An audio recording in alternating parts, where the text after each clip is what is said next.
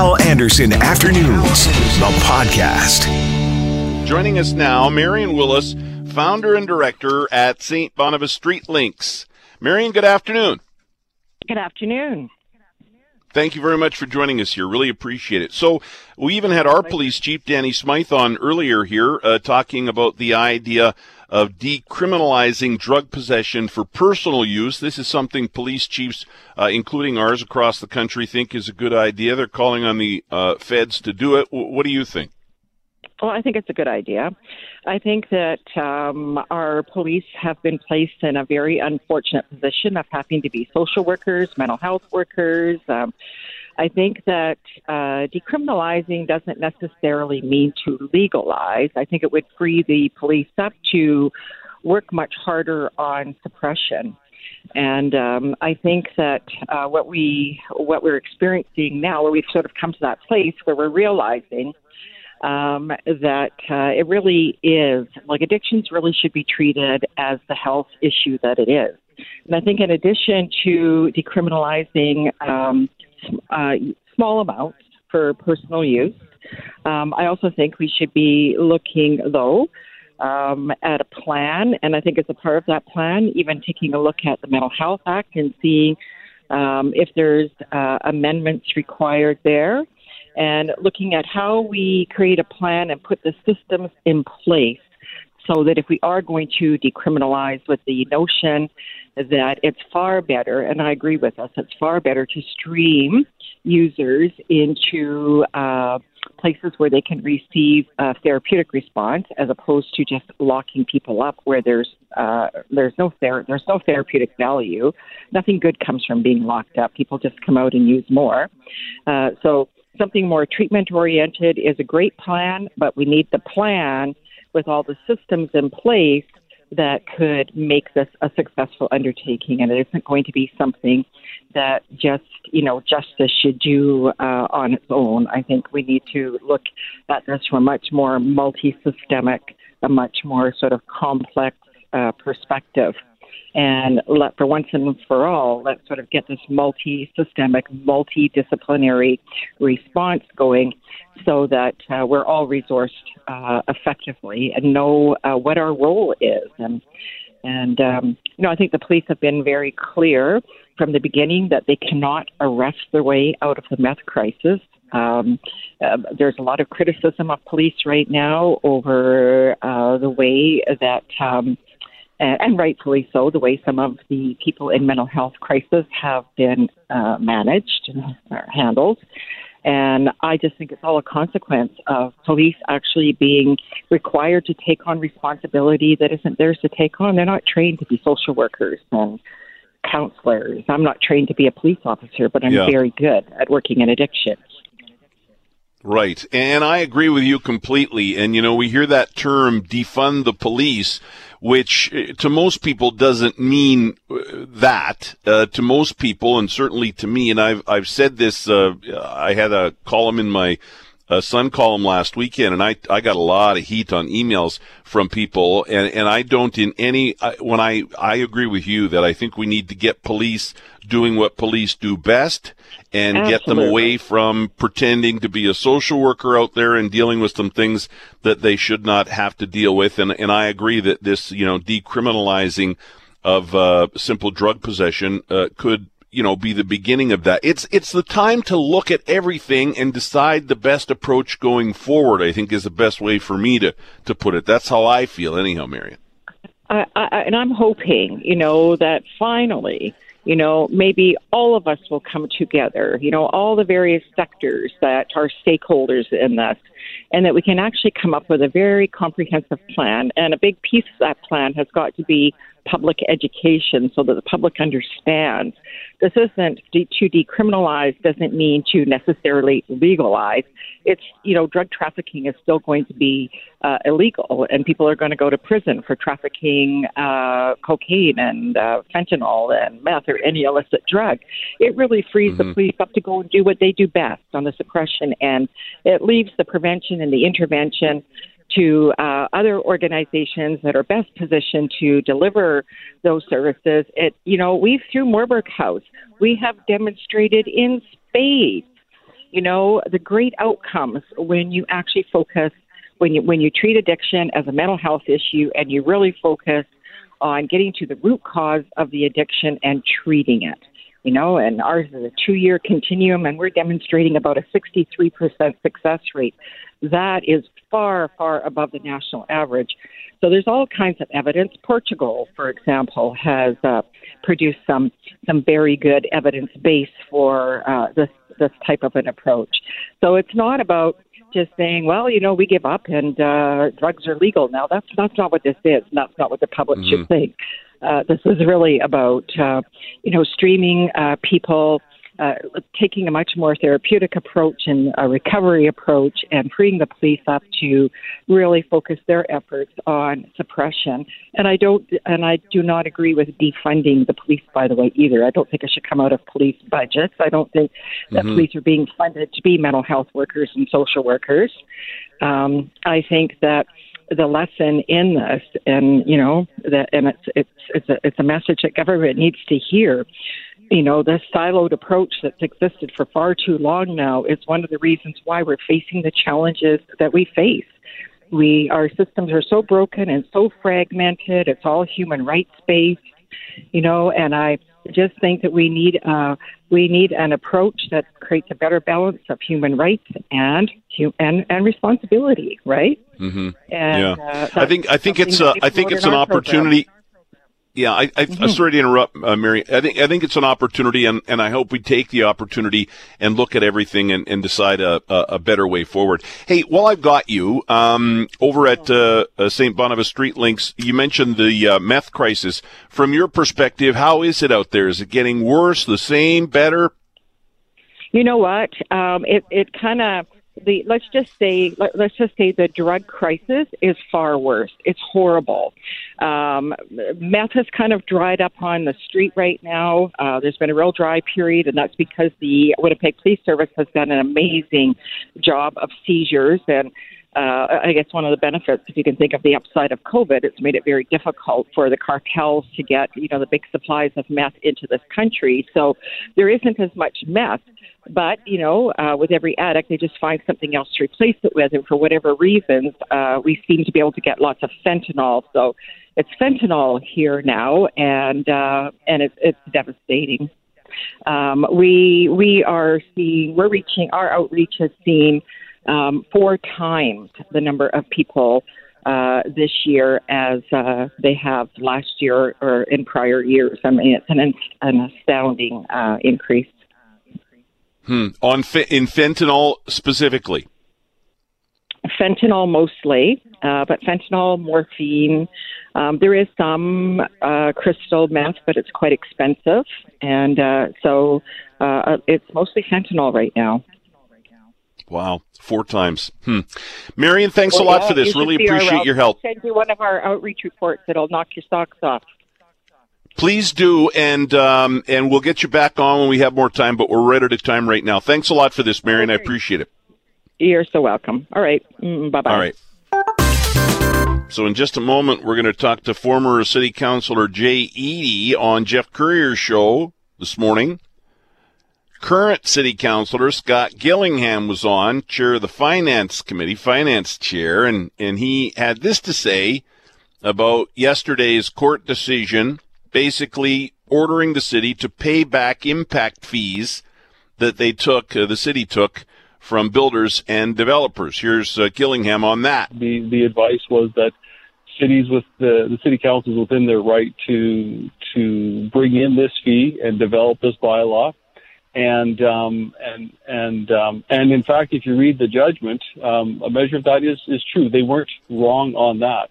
The city does council does have the right. It's ultimately the the way it was done, and um, there was uh, I'll use the term a lack of specificity or a problem with the specificity of how the funds will be used. So that that's what ultimately um, you know caused the judge to come down and say it, it's deemed it an invalid indirect tax. Um, but uh, my my view now is that it's important that the city of Winnipeg work with the development and building community to make sure that um, that the the costs of growing the city the cost of building the city are, are equally or fair, fairly shared. Current City Councilor Scott Gillingham joining us now on the phone, former City Councilor Jay Eadie. Jay, good afternoon. Hi, Hal. How are you doing? Excellent. Thanks for your time today. I really appreciate it. Um, oh, yesterday, you and I were communicating back and forth. You were going to dig into the decision. Did you see anything in there that you wanted to mention off the hop here? Well, no. I think now that I've and I still haven't read the entire judgment. Uh, it's it's you know 100 and some odd pages, and right. it's a tough slog to read. But I think I got to the salient points. Um, and and I heard your interview with Scott Gillingham earlier. I think it's clear mm-hmm. from the judgment that the city uh, council has the legal authority to enact this kind of impact fee legislation. Uh, the problem was that a lot of the bylaw was very unclear um, in terms of particularly where the fee was, uh, when the fee that was collected, where does it go? It's supposed to be going back to provide amenities in the community it's collected from, but the bylaw doesn't really say that. So I think that's what the judge essentially threw out. He didn't quash the entire bylaw, but he he invalidated the uh, the actual fee collection. So um, I think the city has to go back. Um, I was talking. Scott Gillingham is my counselor. I was talking to him last night, and I said, you know, what they should do is repeal that bylaw, and then start from square one. And this time, sit down um, with the development and building community and work together on on a new piece of legislation that is clear and uh, and concise and is meant to to achieve uh, what they intended to achieve. Uh, this current bylaw uh, was rushed through council in a hurry. Um, it, I, it, when I read it originally, I thought it was very poorly written, and there was a lot of sections that weren't clear, particularly with infill development, which should not be subject to an impact fee. And uh, and this is what happened. You pass a piece of legislation in a hurry, and uh, mistakes get made, and then you get caught out. So. Uh, I think more time yeah. needs to be taken. You're going right where I wanted to go because that's why I played that clip of Gillingham there because he says at the end we need to sit down now with builders and developers and work together to come up with something. But why wasn't yep. that done in the first place, right? I mean, isn't yep. isn't that kind of always the best approach? We've wasted so much time now. Yeah, it, it, that's right. It should be done. This is uh, the you know the legislation is complex and I, I had was at a, an open house meeting a few months before this bylaw was passed by council. There were a number of developers who were there, and I talked to them, and they were really frustrated that they were reaching out to the city, and in particularly to the mayor, to offer, you know, let's sit down and work on this together. The developers are not necessarily opposed to an impact fee. It exists right. in many cities across Canada.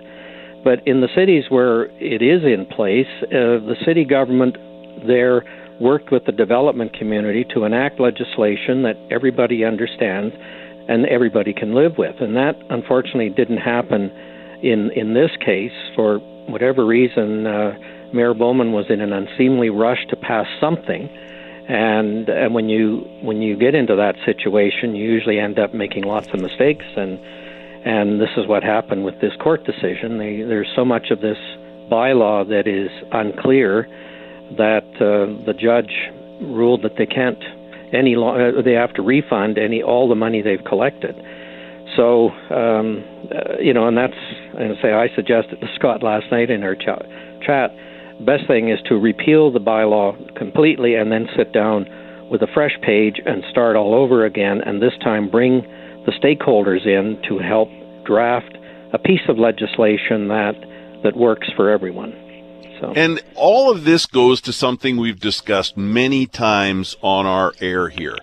There seems to be a communications problem, an issue with communications at City Hall, whether it's mm-hmm. between mm-hmm. the mayor and councilors, some councilors, others, or in this case, builders and developers, uh, you know, police and the whole pension. Eh, there are so many examples where aren't they better at a table trying to work out something that you know is fair and equitable for everybody? But it seems like stuff is always trying to get rammed through and a decision is made before the uh, you know the parties are, are talked to. Yeah i think uh, there have been some examples of that happening. And and let me make it clear in my 26 years there uh, I, I plead guilty to some some of that happening during my time, where there was you know a rush and what have you.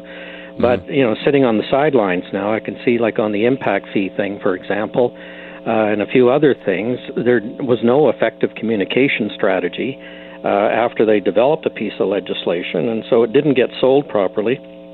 And and and the stakeholders in the piece weren't invited to the table to help craft uh, a piece of legislation that would work for everyone. So, um, you know, that's uh, I think a lot of the blame falls on on elected people there and not the administration. But uh, yeah. uh, you know, hopefully, hopefully lessons are learned, and that uh, like an impact fee policy is not bad public policy. Um, I would have voted for an impact fee bylaw, uh, but not this one. But uh, mm-hmm. it's it's sound public policy. But you got to it, it's complex. You've got to bring all your stakeholders in and develop something that everybody understands up front. It's clear where this money is supposed to be going. Uh, you know, it's not meant for general revenues. It's meant to provide services in these expanding communities. And and once you clear all that up in legislation, then you've got something everybody can work with, and you're not going to have problems. So, mm-hmm. hey anyway. Jay, uh, quick, yeah, final uh, question and a quick answer, if I can, please, because I'm up against the news here at two o'clock. Uh, in about half an hour, I'm going to be talking to a woman who paid a ten thousand dollar impact fee, and the contract she signed with the builder says if the legal dispute wasn't resolved within a year, she wouldn't get the money back, and it's after a year. Now she's, I guess, legally not going to get the money back. Sounds like she might fight that. What do you think of that? And apparently, it's been a pretty common practice with builders. Well, I'm not a lawyer, but I would I would think that uh, that wouldn't stand up in any court. The judge the judge in this case has already ruled that the city has to refund all of that money they've collected in impact fees. So, I mean, the builder collects it and pays it to the city, as I understand it. The builder doesn't keep it. it it's it's paid by the builder to the city, and you know they recoup the coverage. In any event, I think the city will be refunding everyone who has paid the fee uh, now, let's say I'm not a lawyer, and this isn't a legal mm-hmm. opinion, yeah. but I'm thinking that yeah, yeah. Uh, that this woman is uh, should not have to worry as long as there's a record that she's paid it. Uh, I think she's going to get her money back plus interest, and it may come directly from the city of Winnipeg, and not from the builder. But uh, but she'll have to seek you know legal advice on that. I'm not going to sure. pretend to be a lawyer, but uh, my no no that, that she's uh, she's in the clear. Yeah, I would think just even ethically, you know, the money should go back to the people that paid it. But yeah, all right, well, hey, listen, Jay, thank and the judgment anyway. So yeah, Jay, really appreciate your time. Thanks a lot. Okay, thanks, Hal. Have a good holiday.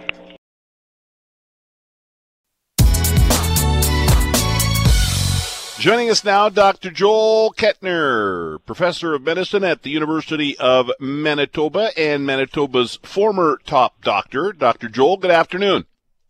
Good afternoon, Hal. Thank you very much for, for doing this. Love getting you on. Um, first of all, 10 straight days now, no new cases of COVID 19 today again, only four active cases in the province. Uh, that's the best stretch since the pandemic began. Um, can we continue to keep this city and this province one of the safest places in the world when it comes to COVID 19, do you think? Hal, you're asking me to predict the future. That's a tough job. uh, well, you know, uh, first of all, viruses, especially this one and influenza and others like it, very hard to predict uh, the way they uh, come and go and and whether they're kind of in the population now, but we're just not seeing enough so that people are coming forward to be tested. You know, I don't think we can conclude that there are no uh, infections uh, or uh, or no virus in Manitoba. Um, it's usually estimated that for every case we find, it, it, it, we, there's 10 that um, you know we don't know about for a variety of reasons. But uh, you know, clearly this is this indicates a very low level of uh, circulation right now, uh, unless everyone who's got symptoms is uh, you know refusing to come forward for testing. I think that's unlikely. But you know, safety is an interesting question. Uh, for example, in this disease, uh, most Manitobans are safe now and will be. Uh, because what we're seeing is that the severity of illness and death is in a very small subsection of the population. So, you know, if you're under 20, uh, pro- probably almost a 0% probability. If you're between 20 and 60, uh, very low. Over 95% of population of uh, infections, sorry, 95% of deaths in Canada have been in people over the age of 60, and most of those with other chronic conditions and, and risk factors. So it's important to put uh, all of that in perspective before we start asking uh, or answering questions about safety. Now, what uh, what I think is going to be important as we go forward is how do we figure out how to balance uh, protection of those who are really at significant risk um, while trying to normalize uh, everyday life and um, and it's not clear yet what the different strategies are with regard to what is the long-term goal of that. And um, I, my concern is is you know when I think of what kind of a of a world do I want to live in, or my children or grandchildren want to live in, uh, whatever people might be calling the new normal.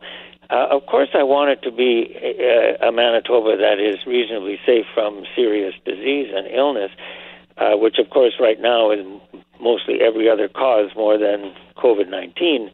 Um, but I also want them to live a normal life as much as possible. I, I don't want my kids to go to school where they're, you know, separated from other kids and told they can't go, you know, near them, uh, or where masks are expected to be worn everywhere all the time in the community, or I can't see their faces, I can't see them smiling.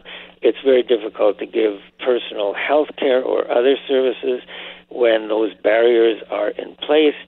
Um, so I really hope we'll find a way to to get back to a, a true normal and not and not what I'm thinking more of as a new abnormal, which I think could settle in uh, for a long time if we don't think very carefully about what is necessary and what isn't for reasonable protection of uh, of infection.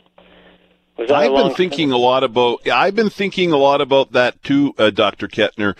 You know, we talk about new normal. Will we ever see the old normal again? And what will that new normal look like? And uh, to the point that you just made, I, I think we've worked really hard, right, to uh, keep that curb flat. But have we worked smart? You know, we basically shut everything down for a, for an extended period of time and obviously, we learn more about the, the virus as we go, but did we have to? Because as you pointed out, older uh, people are the ones uh, that are, you know, most at risk uh, of dying with this, with this virus. And so, yeah, I, I wonder what the future is going to look like. Well, I hope what the future is going to look like is as I think you're suggesting, you know, a more reasonable balance of the approach where we focus, and some people call it a risk based approach, which is we focus, you know, on those, as you said, who are really at, at high risk for a serious illness. That's who's going to take up space in the hospital, uh, and that's who's going to die, whether it's premature death or, or, or death near the end of their life. Doesn't matter. We should we should be able to focus our protection on those at highest risk while while freeing, if I can use that word, the rest of us back to a an old normal or a, or a reasonable normal. Now, I think all of that is possible. I don't want to look backwards right now and ask, you know, whether we could have done this differently or not. There'll mm-hmm. be a mm-hmm. lot of opinions about that yeah. at any time. But we we got big decisions to make now on a go forward basis, and. And where my leaning is on this, especially if you take a long-term approach to this, is we gotta we gotta balance um, uh, well, let me put it another way. I don't. I'd like us to be less fearful of the virus, less fearful of an infection. An infection in itself is not a big problem, and for the vast majority of us, it's actually a mild infection, maybe even milder than influenza. Um, especially for young children. I mean, the deaths from influenza every year are, you know, 15, 20 deaths in children. We're not seeing anything like that from, from this virus. So, in some ways, ironically, children are at less risk from this than they are from influenza. And we don't close the schools for four or five months during the flu season, and I hope we never will. Um, because, again, you know, in a probability perspective, it's not that high a risk. So, what I'm hoping we'll do is we'll be less fearful we'll we'll we won't be afraid to you know say hi to our neighbors and and and without a mask on and even not fearful of getting too close to them. If you have no symptoms the probability of transmitting the disease is very very low. And what i hope we'll do and some people may find this uh, you know um, a little bit of a of um, of an unusual point of view but I actually would be in favor now. I think I got to think more about this and consider various aspects of just uh, essentially going back to normal now. Like kids go to school in the normal way, no distancing, no masks. You know, play sports where you come in contact with each other and tag each other. I'd I'd actually like to see that more in other settings. And of course, if you're elderly or you have risk factors, that's different. Then you've got to protect yourself, and others need to protect you. But uh, if you're not in that category, uh, I think we should be going back to essentially normal life. People need to be educated. They have to know what their risks are. They have to govern themselves appropriately with regard to their risks. And um, and I think we'd uh, we'd do better. And now this is the part that's controversial. I'm going to say this will be my last point: is long term are we going to wait for a vaccine? There's lots of reasons that a vaccine might not be the answer, even if we get one. Um, or are we going to do what we often do for other infections, naturally or not, is uh, let antibodies build up in the population through mostly very mild or asymptomatic infections, if that's going to happen. I'm not saying that we should have chickenpox parties like they used to have and everyone deliberately gets infected. I just don't think we should be as uh, afraid of it, especially for most of the population. So That's again, without yeah, so again, without looking back, and I agree, you know, you, hindsight's twenty twenty. Um, but going forward, you think that we need to get back to something real close to our old normal sooner than later. Yeah, I do. Hmm. I do. And I, have got a quick question, and I appreciate least, you, you, Sorry, Hal, I want to interrupt yeah. for one second. Or at least let's have a full discussion about it. Sure. You know, there's going to be points of view that I haven't thought about, uh, but I'd really like to open up the discussion to consider all options now, and um, and not be afraid to talk about them, and not be afraid to, to, to think about different ways to do this. Yeah because I think we, you know, uh, we, have had this debate uh, about masks, for example, right? Um, mm. And you're right. The health officials in the province and the politicians have told us, you know, do this, do this, don't do this. And most people are doing that. And then when somebody doesn't, um, they become almost a target, you know, by the others. So, um, so here's a quick question for you. I'm just curious about this. You used to have Dr. Roussin's job if you were in that position, is it your call, or do you, uh, as a health official, as Manitoba's top, top doctor, that position, do you make the decision on going forward, or is it the politicians involved in that decision? Or I'm just curious how that works because you were you were there with uh, H1N1. Yeah. Well, the Public Health Act of Manitoba is very clear on this question, uh, which is if if the public health officer thinks that there should be a restriction of travel or restriction of uh, gatherings or closing down of public uh, premises. That has to be approved by the Minister of Health. So, in other words, for big decisions like that, if it's regulated, in other words, if it's a directive or it's mandated, the, the Chief Public Health Officer does not have the authority to do that. And I think that's a good thing because these big decisions, especially when they infringe on rights, which are now in the Charter of Rights and Freedoms, they're value-based decisions. Yes, the, the, the, the, public health experts need to give advice to government about what the health risks are and what is the potential effectiveness of these different interventions. But really, the public needs to decide through their elected leaders. You know, what are their values? What are they willing to restrict in order to, uh, you know, um, prevent cases? You know, we get 75 motor vehicle deaths a year. Now, I don't want to compare that with seven deaths from COVID because maybe we would have had more deaths. Uh, probably we would have had more, I just don't know how many more we would have had without the lockdown. But, you know, the public accepts 75 deaths a year because of the importance of motor vehicle travel. Um, with the impact of these decisions and the lockdown, which were enormous and could have been predicted, um, I hope that the government leaders, on advice of public health officials, um, thought this through, consulted appropriately, and took the accountability and the responsibility for making these decisions that are so has such a widespread impact on on uh, everyday life. When I was a chief public health officer, and even today as a public health physician, I do not have the expertise to say what's going to be the effect on children if they don't go to school for four months, or what's going to be the effect on the economy, uh, or many, many other things which are, were unprecedented impacts from public health policies. So mm-hmm. I, I think really um, th- the responsibility and accountability for those big decisions um, should be made by by the people themselves through their elected government, not not an expert in public health, not not alone. Right. Mm-hmm. And uh, and I. Yes, no, absolutely. And, and, I hear what you're saying about having, I, I am always a fan of having a discussion. Let's talk about it, which is essentially what you're saying. But then I look at the states and I see, uh, you know, over 3 million cases of COVID-19, 140 or 150,000 people have died from it.